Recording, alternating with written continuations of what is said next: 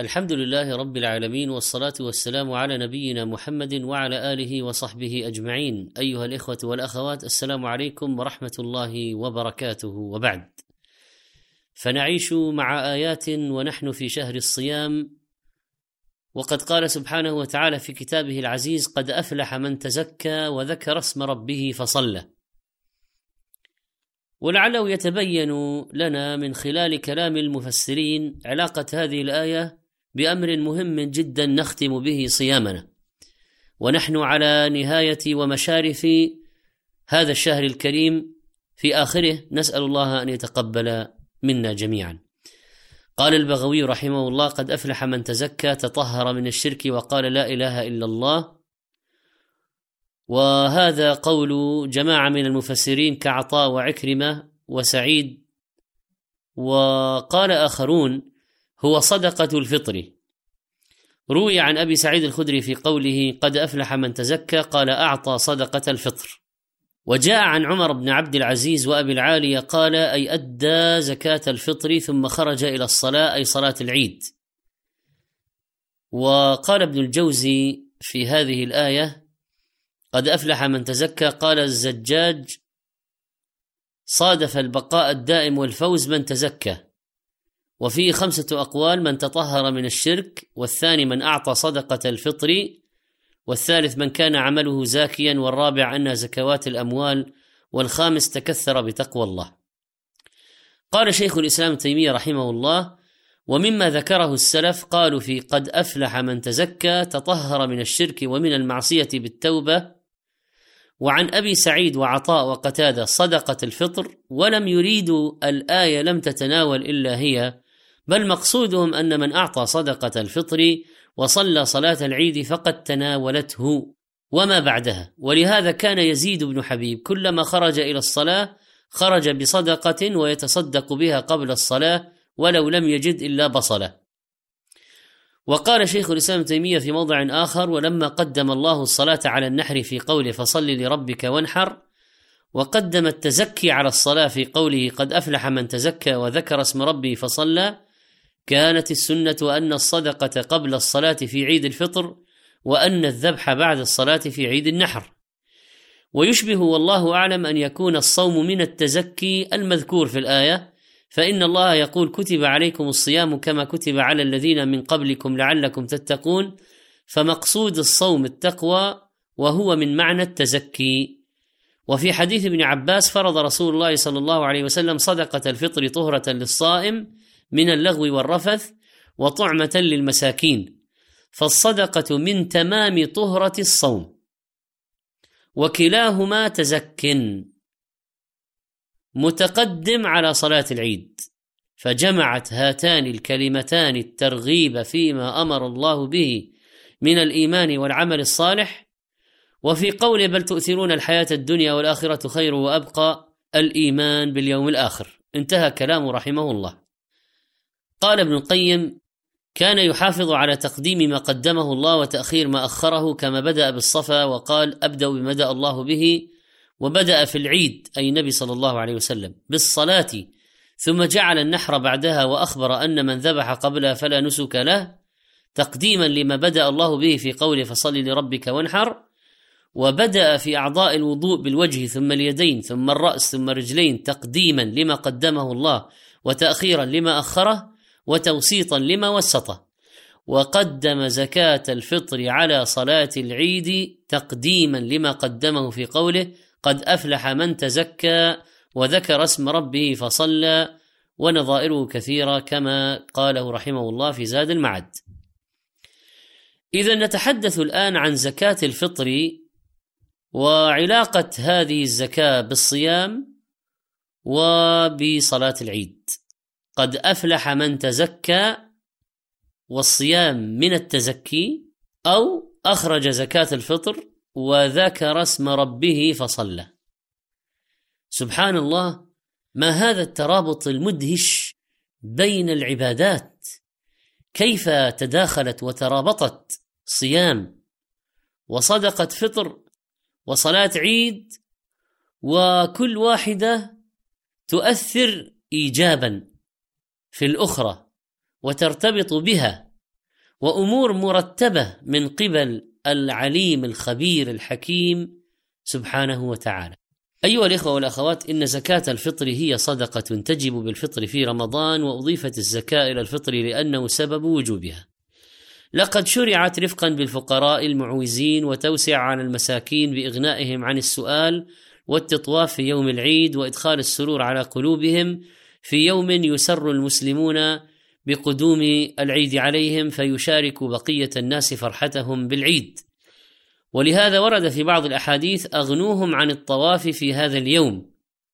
وأخرجه الدار قطني وابن عدي وابن سعد في الطبقات بسند فيه مقال. ومعنى الحديث يعني أطعموهم وسدوا حاجتهم حتى يستغنوا عن الطواف والتكفف في يوم العيد الذي هو يوم فرح وسرور. وفي زكاة الفطر تقوية للعلاقات الاجتماعية بين أفراد الأمة كلها ومساعدة على حل معضلة الفقر التي أعجزت العالم المعاصر وإحلال التراحم محل التحاسد والتباغض. هذه مساهمة في حل مشكلة الفقر وهذا نوع من الحل الذي قدمته الشريعة والفقير نفسه أيضا يخرج زكاة الفطر إذا كان يجد قوت يومه تربية له على خلق العطاء الذي لا يمارسه في حال فقره إلا قليلا حتى يستشعر عز العطاء بدلا من ذل الأخذ. والفلاح مضمون بإذن الله لمن زكى نفسه وطهرها بالتقوى والعبادة. ومن فوائد هذه الزكاة تثبيت أواصر المودة بين الغني والفقير لأن النفوس مجبولة على حب من أحسن إليها. ومن فوائدها كذلك تطهير النفس وتزكيتها والبعد بها عن خلق الشح والبخل كما أشار القرآن إلى هذا المعنى فقال سبحانه خذ من أموالهم صدقة تطهرهم وتزكيهم بها. إن هذه الزكاة تعود المسلم على صفة الجود والكرم والعطف على ذوي الحاجات. إن صدقة الفطر فيها استجلاب للبركة والزيادة والخلف من الله كما قال تعالى وما أنفقتم من شيء فهو يخلفه وهو خير الرازقين. وقال عليه الصلاة والسلام يقول الله عز وجل يا ابن آدم أنفق أنفق عليك.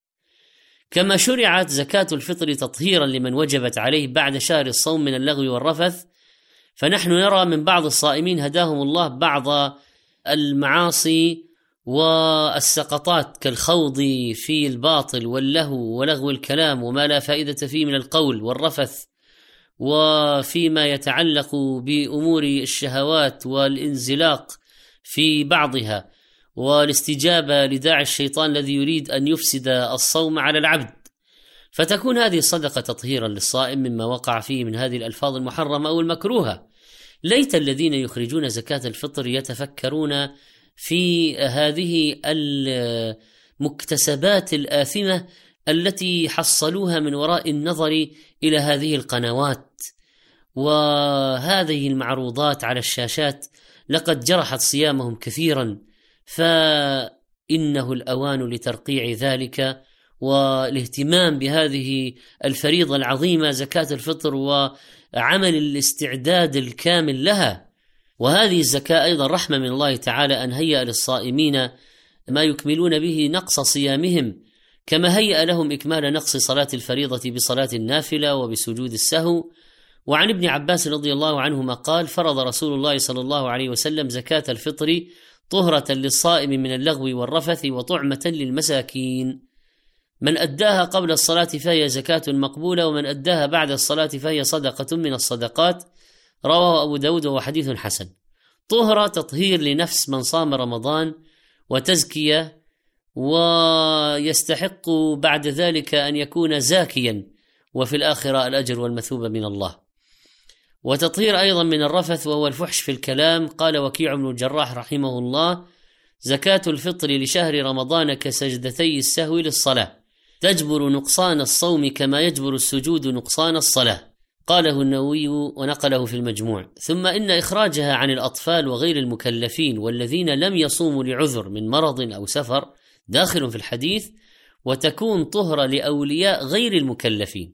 لأنه لو قال هذا تطهير للجنين أو تطهير لأولاد الصغار كيف يكون وهم لم يبلغوا الحنث ولم يجري عليهم قلم التكليف ولم يتلوثوا بالسيئات وهي لا تكتب أصلا عليهم؟ فالجواب طهر لأوليائهم.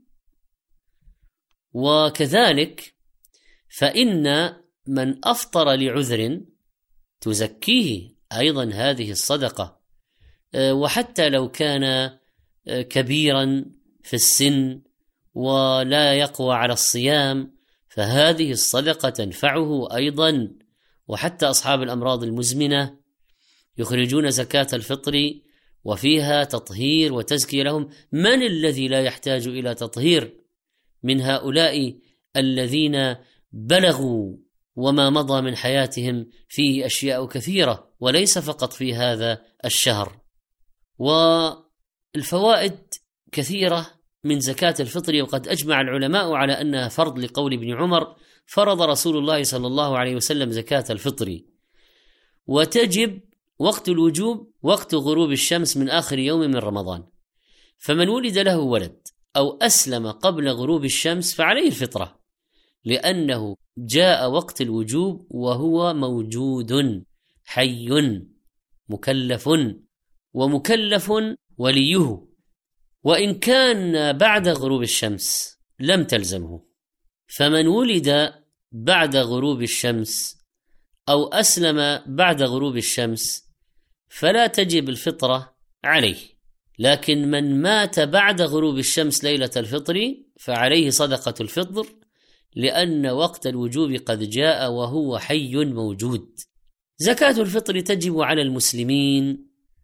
كما قال ابن عمر رضي الله عنهما فرض رسول الله صلى الله عليه وسلم زكاة الفطر صاعا من تمر أو صاعا من شعير على العبد والحر والذكر والأنثى والصغير والكبير من المسلمين. رواه البخاري.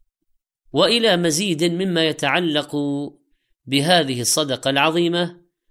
أستودعكم الله والسلام عليكم ورحمة الله وبركاته. كنتم مع آيات للصائمين لفضيلة الشيخ محمد صالح المنجد.